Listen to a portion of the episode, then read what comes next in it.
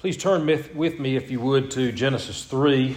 We're going to look today at verses 14 through 21. We continue this morning in our consideration of the fall and its consequences.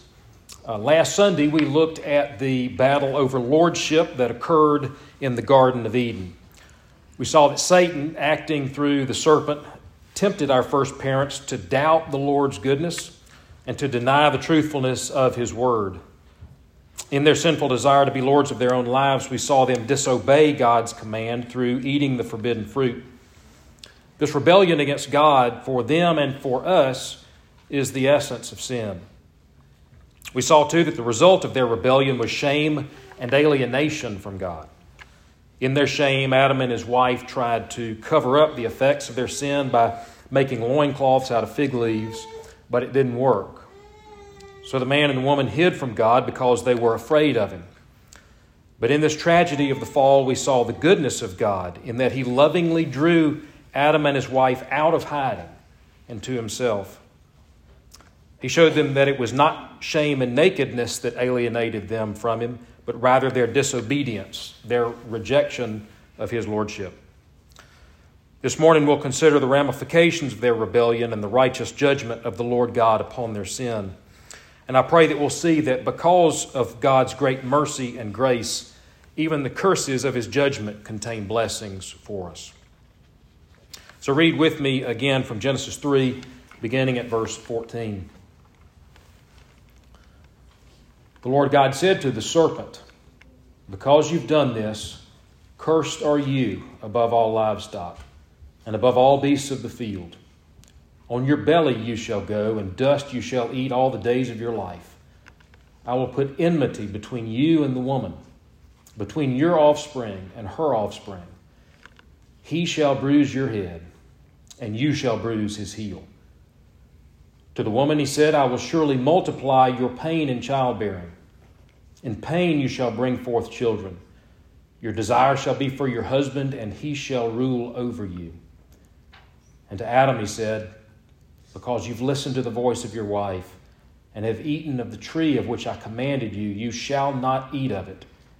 Cursed is the ground because of you. In pain you shall eat of it all the days of your life. Thorns and thistles it shall bring forth for you, and you shall eat the plants of the field.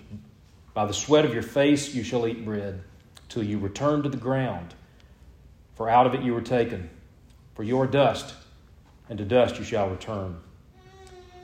The man called his wife's name Eve, because she was the mother of all living. And the Lord God made for Adam and for his wife garments of skins and clothed them. The grass withers and the flowers fade, but the word of our God stands forever. Let us pray. Gracious Heavenly Father, thank you for your good and perfect word. It is life and light and sustenance to us.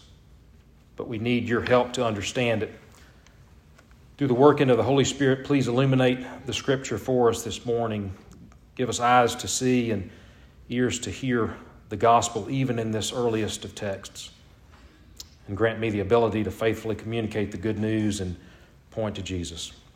Would you do that for us, O Lord? We ask in Jesus' name. Amen. I can be pretty spiteful.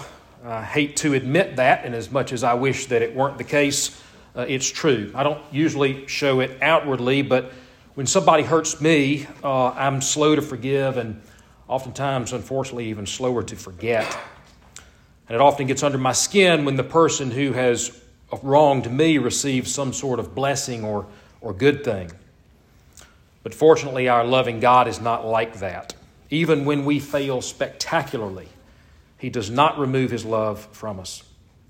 Our first parents' sin against God in denying His lordship was huge, and the unique effects of this first sin were cataclysmic for them and for the whole world. And because God is holy, He had to deal with them and with their sin in ways that we still feel today. Yet, even in dispensing curses and judgment for the sin of our first parents, God, in His tender mercy, provides blessings for them and for us. So, the main point I want us to see in this text today is that although God must judge sin, He laces those judgments with blessing for his people. God's judgments in the text uh, this morning contain three blessings that I want us to consider. First, in God's judgment, is the blessing of division. Second, in God's judgment, is the blessing of difficulty. And finally, in God's judgment, is the blessing of a deliverer. As I did last week, I'm going to continue to draw heavily from Dr. Ligon Duncan's covenant theology class from Reformed Theological Seminary. So, first, we see from our text this morning that in God's judgment is the blessing of division. Let's look at the cursing of the serpent here. Verse 14 says, The Lord God said to the serpent, Because you have done this, cursed are you above all livestock and above all beasts of the field. On your belly you shall go, and dust you shall eat all the days of your life. We noted last time that the serpent here is Satan acting through the snake. Now, he had orchestrated, of course, his own cosmic rebellion against God sometime in prehistory, and thus he's fallen himself. We see that in places like Job 1 and in Luke 10 18, where Jesus said, I saw Satan fall like lightning from heaven. But notice here that God doesn't question the serpent as we saw him question the man and the woman last week. God doesn't try to draw the serpent back to himself or make him see the true nature of his sin. Rather, God cursed the serpent immediately. For Satan, there is no hope of salvation or reconciliation. He is irretrievably lost. We see too that Satan is cursed above all livestock and above all beasts of the field. Remember, Moses uh, told us in verse 1 that Satan is really no more than a created being himself. And here God curses him above everything else in creation. The snake, and by extension Satan, is also given here the posture of abject humiliation. God says, On your belly you shall go, and dust you shall eat all the days of your life. God's curse on the serpent involves complete and utter humiliation and defeat. You can't get lower than crawling on your belly and eating dust. Satan's total defeat is decreed by God. It's not complete yet, but it is as sure as if it's already happened. In the cursing of Satan, though, we see that God decrees the blessing of division. God says in verse 15, I will put enmity between you and the woman, and between your offspring and her offspring. We'll look at the remainder of that verse a little bit later. But what is exactly is enmity? Well, enmity is the state or feeling of being actively opposed or hostile to someone or something. It's hatred, ill will, antagonism. God first decrees here enmity between Satan and the woman. Now, to be sure, Satan already had enmity toward the woman. That's why he tempted her. He hated her and wanted to destroy her. What's new here is that God now gives enmity to the woman towards Satan. Now, she was the one Satan had approached with the temptation. She had not been afraid to casually engage with him, which led to her disobeying God. So God will drive now a wedge between the woman and the one who would destroy her soul. But God will also bring enmity to Satan's offspring and to her offspring, between the woman's godly descendants and her ungodly descendants, between the redeemed, those who love God, and the lost, those who love sin and self. So, what's the effect of this enmity here? Well, for the woman, God again diverts her attentions away from Satan. She'll now be hostile to him. There'll be hatred for him and by extension of sin and its effects. For the woman's offspring, for those redeemed by God and who love him, there will now be hostility and antagonism between them and the sinful world. Jesus told his disciples in John 15, verses 18 and 19, If the world hates you, Know that it's hated me before it hated you. If you were of the world, the world would love you as its own. But because you're not of the world, but I chose you out of the world, therefore the world hates you. And several times we see Jesus call Satan the ruler of this world. So it's no surprise then that, in, that the world hates God and hates his people. Now, as Christians, of course, we don't reciprocate with hatred toward non believers, but this enmity God grants makes us hate sin itself and despise the suffering and the misery that it causes. God gives us hostility towards sin and the world that's antagonistic to God. An interesting fact about donkeys, didn't see that coming, did you? Is that they absolutely hate coyotes. Now, donkeys are not large animals, as you know. They are generally docile creatures.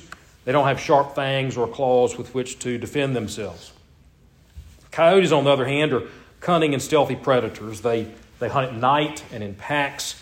And like their wolf cousins, they have powerful jaws and uh, sharp fangs.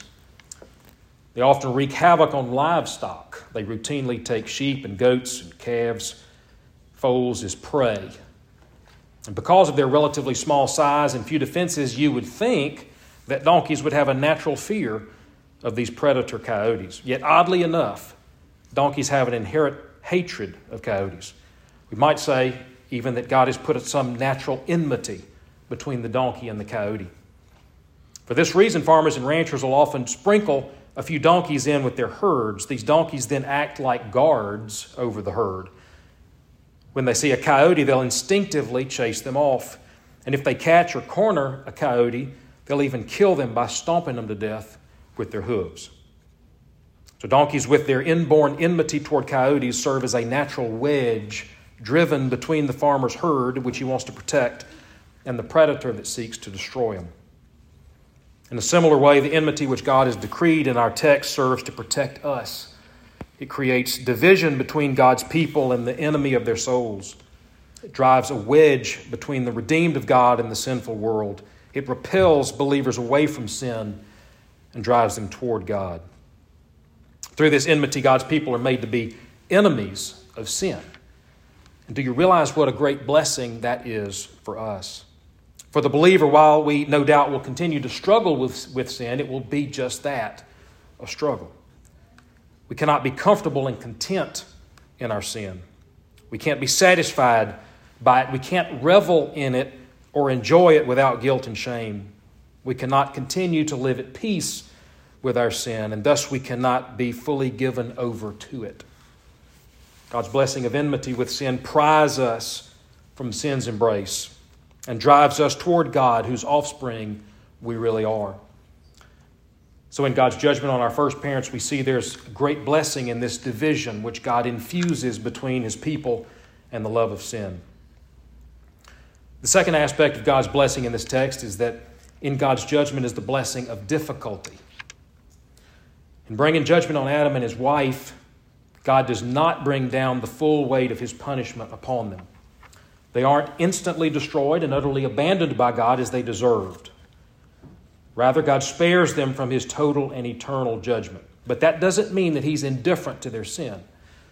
There are real consequences in God's judgment on Adam and his wife that we still feel today. God's judgment hits them at the very core of who they are and in the particular roles they were given by God. In Genesis 1:28, Moses tells us that after creating the man and woman in his image, quote, God blessed them. And God said to them, Be fruitful and multiply, and fill the earth and subdue it, and have dominion over the fish of the sea, and over the birds of the heavens, and over every living thing that moves on the earth.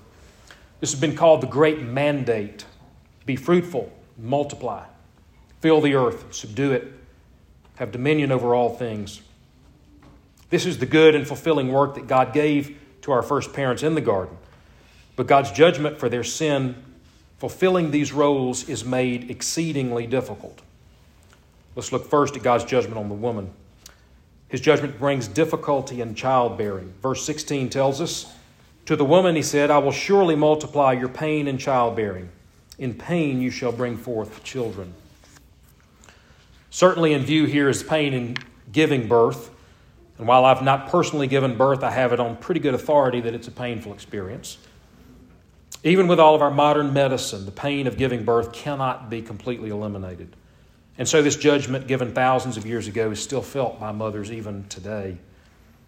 But as commentators have noted, the pain spoken of here is not just limited to the birthing process, it must also include an increase in trouble in the raising of children.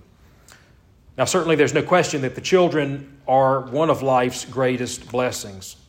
Psalm 127 3 says, Behold, children are a heritage from the Lord, the fruit of the womb a reward. Yet, children, like their parents, are still born in sin, and they're still sinners themselves.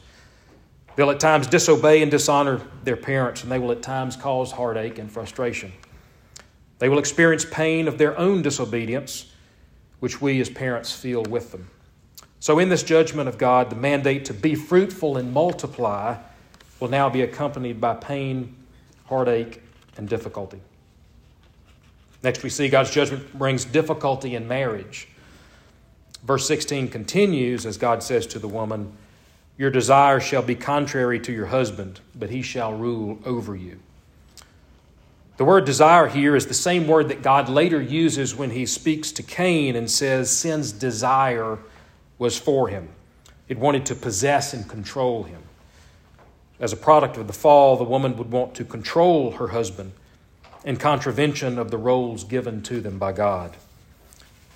The husband's role as head of the family was established before the fall. The Lord God formed Adam first from the dust of the ground, and then he created the woman from Adam's own rib. Genesis 2 tells us the woman was Adam's helper, made for the man and given to him.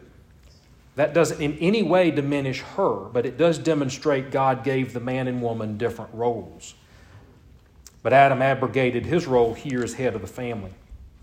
We see God call Adam out for this in verse 17, where the Lord says to Adam, Because you've listened to the voice of your wife and have eaten of the tree of which I commanded you, you shall not eat of it. Adam listened to his wife and not to God. He did not lovingly lead his wife in remaining obedient to God's command. And instead, he watched passively as his wife conversed with the serpent and took the fruit and ate. And then he did the same thing. God's established roles for them were turned upside down. And as a result of their sin, God's judgment brings strife and difficulty into their relationship. The woman would try to control her husband contrary to God's established family structure, and the husband, rather than lovingly lead, would now be consigned to rule over her. In perfect harmony, you don't have to rule. That's necessary only where there's strife and friction. So rather than lead in love, the husband will now rule in a struggle. Sin corrupted both the willing submission of the wife and the loving headship of the husband. And as a result of God's judgment, there arises a perpetual battle of the sexes over headship of the family. So now let's turn to God's judgment on Adam. His judgment brings difficulty to work. Work is a good gift from God. He gave it to Adam to do in the garden. It was fulfilling, it brought satisfaction and true joy. But as the mandate to be fruitful and multiply would now bring pain to the woman, God's judgment now causes Adam's work in subduing the earth to be filled with pain and frustration. After denouncing Adam for his disobedience, God continues in verses 17 and 18, telling Adam, Cursed is the ground because of you. In pain you shall eat of it all the days of your life. Thorns and thistles it shall bring forth for you, and you shall eat the plants of the field. Adam must cultivate the earth in order to eat and provide for his family. But as a result of Adam's sin, the very ground itself is cursed. The ground previously produced fruit and good plants in abundance, but now the earth itself will fight back against him. It'll still produce food, but now it will also produce thorns and thistles among the good plants. So that simply growing food for survival will now be a painful endeavor and a source of constant frustration. Further, God's judgment makes Adam's work hard. We see in verse 19, God says, By the sweat of your face you shall eat bread. Before the fall, Adam just had to reach up and grab the fruit of the trees. Work was easy. Now, growing food to provide for his family will be hard labor as the man is condemned to live by the sweat of his brow. So, as a result of Adam's disobedience, God's righteous judgment now makes pain, frustration, and weariness the very hallmarks of work. These judgments of God bring incredible, incredible difficulty on our first parents, and ultimately, we feel the effects even today. But even in the midst of these judgments, there is blessing in the difficulty. So, how on earth is that? Well, by showing us that even the most precious and rewarding things in this life cannot bring us complete satisfaction. God's judgments here strike at the deepest root of our being. They touch those things that are most central to who we are, the things that are most important to us, our families and our livelihoods. These are often the things that are the most pleasurable and fulfilling in, life. But because they are pleasurable and fulfilling, our tendency is to turn them into things we look to to find meaning and self worth. For some of us, there may be a tendency to seek fulfillment in our families. We may look to our spouses to meet all of our physical or emotional needs, or we may see our children's successes as validation of our parenting ability. Others of us may be inclined to seek true meaning and satisfaction in our work, looking to success and prosperity and recognition to provide affirmation of who we are. To be sure, now, our families and our vocations are precious and good gifts from God, but they cannot be the sources of true meaning in life that can only be found in God. So, God's judgment in making difficulty inherent in these things is really a blessing because it ensures that we will never be able, they will never be able to completely satisfy us. If there's anybody in human history who understands this, it was King Solomon. As you know, in the book of Ecclesiastes, Solomon gives the account of his efforts to find meaning in the pleasures life has to offer. He tries his hand at everything, and he does it in massive, over the top ways. He's, of course, was king over Israel, the son of the great King David. He had God given wisdom that surpassed everyone who'd ever lived. His wealth was nearly inconceivable, and so was his family with 700 wives and 300 concubines. He built the temple of God. He built great place, palaces for himself, along with vineyards and gardens and parks and lakes. He had it all. As 1 Kings 10:23 tells us, thus King Solomon excelled over all the kings of the earth in riches and wisdom. So, if there was ever anyone who could find meaning and identity in family and work or pleasure, it was Solomon. But what did he find? Solomon tells us himself in Ecclesiastes in chapters 1 and 2. He says, I've seen everything that is done under the sun, and behold, all is vanity and striving after the wind. The pleasures of family and domestic life could not satisfy his soul. He says, I said in my heart, Come now, I will test you with pleasure. Enjoy yourself. But behold, this also was vanity. Nor could Solomon look to his work and accomplishments to bring him true joy. In chapter 2, verse 11, Solomon says, Then I considered all that my hands had done and the toil I had expended in doing it, and behold, all was vanity and a striving after the wind, and there was nothing to be gained under the sun. He had tested every worldly pleasure and accomplishment to the maximum. And Solomon says in chapter 2, verse 17, so I hated life, because what is done under the sun was grievous to me, for all is vanity and striving after the wind. He could just as easily had caught the wind in his hands as to find complete satisfaction in even the best things that life has to offer. So Solomon reaches this conclusion. He says, There is nothing better for a person than that he should eat and drink and find enjoyment in his toil. This also I saw is from the hand of God, for apart from him, who can eat or who can have enjoyment. The blessing for Solomon, as it is for us, is that the inability of family or work or pleasure to bring true satisfaction makes us see that our souls can only be content in God. Our marriages, our children, our work can be the most beautiful and meaningful things in life, but even they cannot satisfy the deepest need and longing of our souls.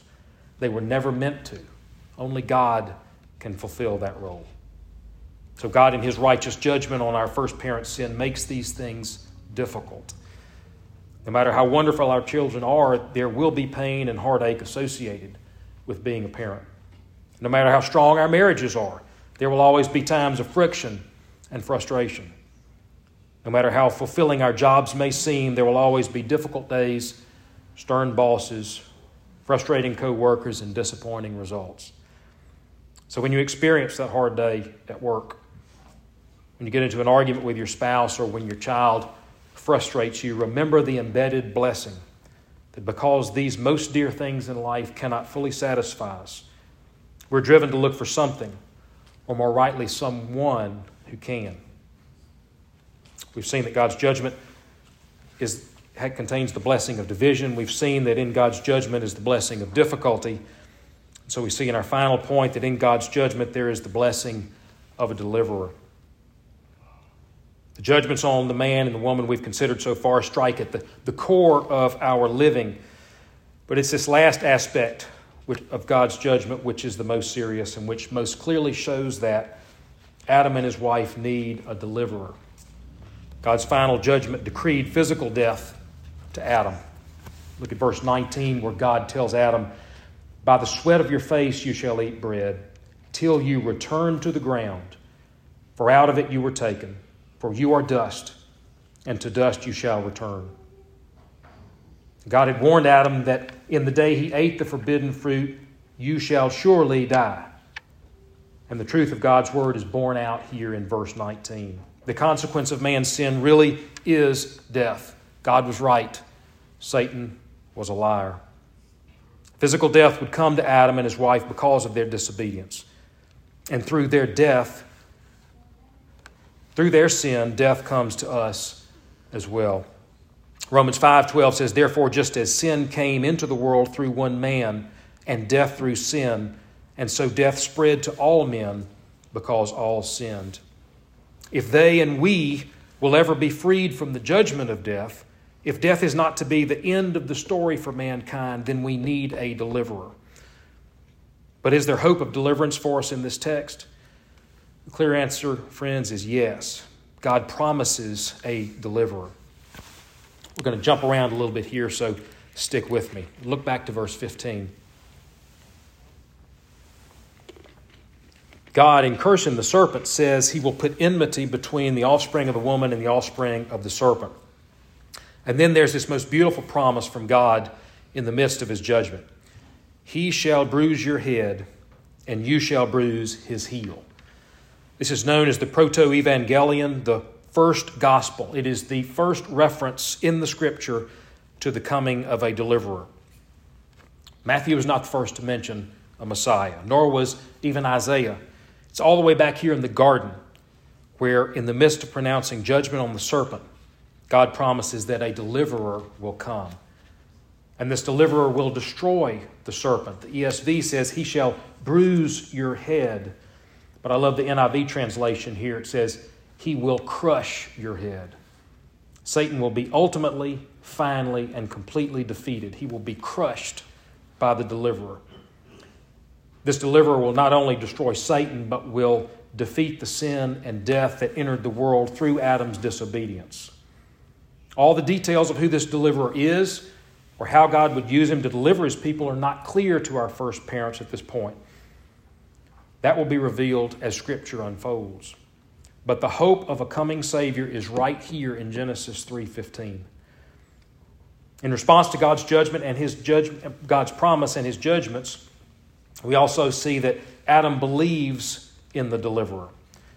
Now, jump forward with me again to verse 20 to a verse that appears to come out of nowhere. God has just told Adam, You are dust, and to dust you shall return. And Adam and his wife will suffer physical death as judgment for their sin. That is certain. So, having received a death sentence, what is Adam's reaction? We see in verse 20 the man called his wife's name Eve because she was the mother of all living. What? Doesn't he not understand what just has occurred here? God has decreed that death is coming, and Adam decides that now would be an appropriate time to give his wife a name. What's going on? I'm convinced that what we see here is Adam's belief that while they will die physically, yet they will live through the work of the deliverer God promised in verse 15. If death were to be the ultimate end for them, there would be no need to send a deliverer. They would die as a consequence of their disobedience, and without God's intervention, they would remain dead. In other words, God only needs to intervene if He wants to change that outcome, which He does. This deliverer would change the outcome of death for Adam and for all of God's people he would bring life. And so the woman who had not been given a name to this point is given the name Eve, which is translated life or life giver or mother. Even though they were under the condemnation of physical death, yet somehow they would live. This deliverer would bring life to them and would come through Eve. Now, notice again at this point that Eve had not borne children and she was not pregnant. We don't see that until chapter 4. Yet the text tells us she was the mother of all living. So even though there were no children yet, because God promised one of her offspring would crush the head of the serpent, Adam knew there would be children to come. Thus, Eve, though not pregnant yet, would become a mother. And not just a mother, but mother of the living. Adam believed the promise of God, and the naming of Eve was his declaration of hope in that promise.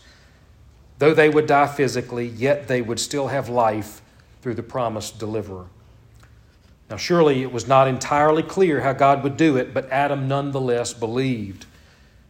So, for Adam and Eve, then, the coming of a deliverer meant they would have life. But that's not how it would be for the deliverer. The text finally shows us the cost to the deliverer. Look back again at verse 15, where God says to the serpent, He shall bruise your head and you shall bruise his heel. Whereas the NIV says, You will strike his heel.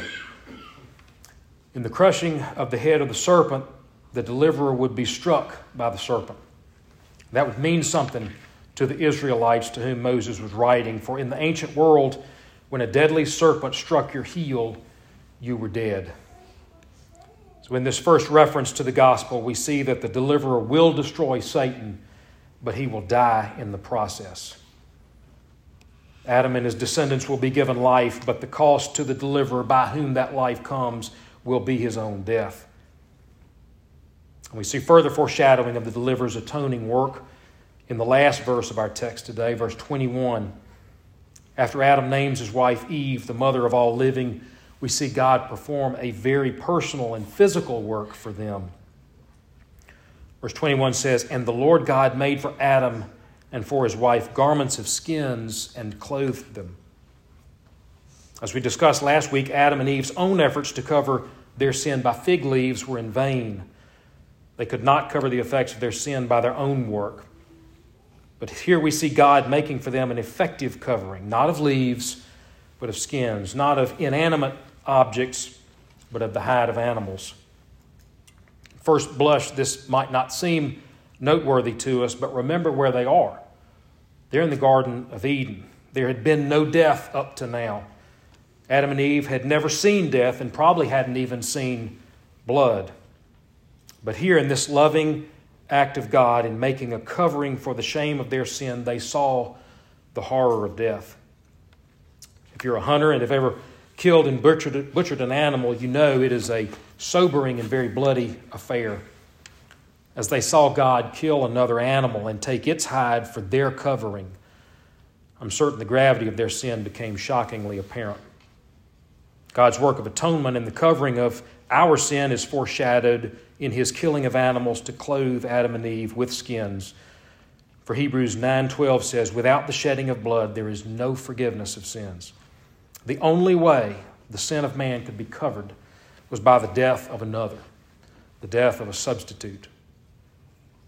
Again, for Adam and Eve, they're only shadows and hints of God's redemptive plan here, but even though they couldn't see the details clearly, they knew something wonderful was coming. Ultrasounds of babies in the womb are amazing things.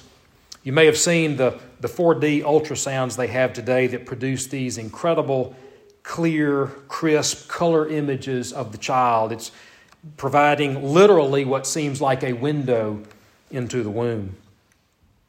But the beautiful images produced by these modern ultrasound machines weren't available in the late 90s and early 2000s when Lori and I uh, were having children. Far from being clear photographs, the ultrasounds of that time produced these grainy black and white images that sort of looked like a handful of pepper thrown onto a white tablecloth.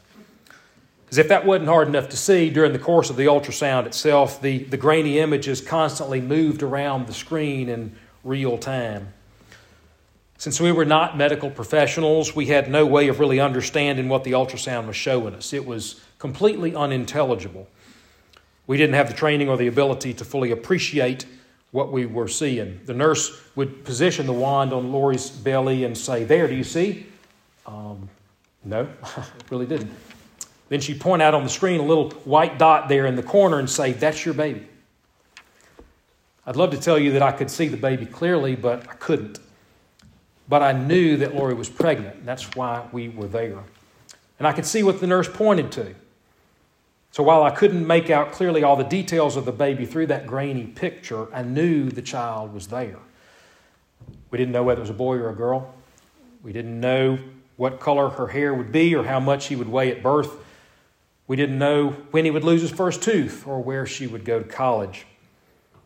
Yet while we couldn't see it clearly, in that white speck was a promise from God. The promise of a child he was given us that we would one day hold in our arms and clearly see face to face. In the same way, Adam and Eve were given only a shadowy picture of God's promised deliverer here. They could not see him in full. They couldn't have fully understood God's plan of redemption or how a, the deliverer would suffer and die to make atonement for their sin. But they believed God's promise that the deliverer would come. Beloved, this deliverer did come. And on this side of the cross, through the revelation of God's word, we can see more clearly than our first parents could that this deliverer who crushes the head of the serpent and brings life to his people is the Lord Jesus Christ. Hebrews 2, verses 14 and 15 tell us that Jesus, the very Son of God, took on flesh and blood that through death he might destroy the one who has the power of death, that is, the devil, and deliver all those who through fear of death were subject to lifelong slavery. Jesus is the promised deliverer who crushes the head of the serpent and delivers his people from death into life. We're all born under the same sentence of death handed down against Adam and Eve. And by our own sin, we're deserving of death in our own right. Romans 3:23 says for all have sinned and fall short of the glory of God, and Romans 6:23 tells us that the wages of sin is death. Therefore, like our first parents, we need a deliverer too. The good news this morning is that the promise of life through the deliverer was not a promise made only to Adam and Eve. It's the very promise of God to us as well. In Romans 5, Paul contrasts the sin and death that came through the first Adam and the life that comes through the second Adam, the Lord Jesus Christ. Verse 17, he says, If because of one man's trespass death reigned through that one man, much more will those who receive the abundance of grace and the free gift of righteousness reign in life through the one man, Jesus Christ. By God's grace and his free gift of righteousness, the second Adam, Jesus Christ, delivers us from death and brings us to life if we, like the first Adam, believe in him. And as we see in the Gospels, his deliverance, his atonement for our sin found full expression in 4D clarity at the cross as he bore the curse of God which we deserved. Did you notice this in the judgments of God we've examined this morning that Satan was cursed? The very ground was cursed, but Adam and Eve themselves were not cursed. That's significant and signals that there was hope for their redemption. There was hope, beloved, because another was cursed in their place. Galatians 3:13 says Christ redeemed us from the curse of the law by becoming a curse for us. For it is written, cursed is every one who's hanged on a tree. And enduring the cross for our sin, Christ, our deliverer, took upon himself the curse of God which we deserve, so that through his death, by his blood shed, we could be redeemed and delivered from God's ultimate judgment of eternal life. Beloved, the great blessing in this text of deliverance from death to life is only for those who by faith believe in and look to the deliverer, Jesus Christ. It's not for all men. Remember, our passage speaks of two lines of men the offspring of the serpent and the offspring of the woman. For those who are not in Christ, there are no blessings in these judgments. There will be enmity between you and God, between you and God's people. Life will be full of frustration and pain. Rather than drive you to the one who can grant your soul rest, your sin will become your love. It will be your snare. It will draw you further and further into yourself and away from God. Death will come for you physically, and you'll remain in death eternally. But for those who are in Christ Jesus, by faith, There are great blessings here for you. Through the enmity God has placed between you and the world, and by the sanctifying work of the Holy Spirit, your sin will grow increasingly ugly, and you will crave it less and less as you crave God more and more. You'll find great joy in your family, but not ultimate joy. You'll find great satisfaction in your work, but not ultimate satisfaction. Your identity and your meaning will not be bound up in these things, but in the Lord Himself. You'll know that because of your sin, you deserve the condemnation of death, but you will recognize that God sent His own Son, Jesus Christ, as the deliverer to bring you from death to life, not just now, but eternally. As Paul said again of Christ in 1 Corinthians 15 45, thus it is written, the first man, Adam, became a living being, the last Adam became a life giving spirit. Beloved, believe in the promise of God. Receive the blessing offered in this text. And look this day to the deliverer, the giver of life, Jesus Christ. Let's pray. Gracious and loving Heavenly Father, thank you for the beauty of your word. In your holiness, you are right to judge sin and disobedience, but in your goodness and your mercy, you also mitigate the effect of those judgments and lace them with blessing for your people. We acknowledge that we don't deserve that kindness. Let us see the blessing of division you've sown in creating enmity between us and sin, which seeks to destroy us. Let us be reminded of the blessing of difficulty you've given even in the most precious things in life, so that we look to you for our soul's satisfaction and meaning. And let us rejoice in the blessing you gave of a deliverer, Jesus Christ, who took the curse we deserved and who gives us life eternal through his atoning work on the cross. Plant these truths deep in our hearts and use them to make us love you more and more each day. In the name of our deliverer, Jesus Christ, we pray. Amen.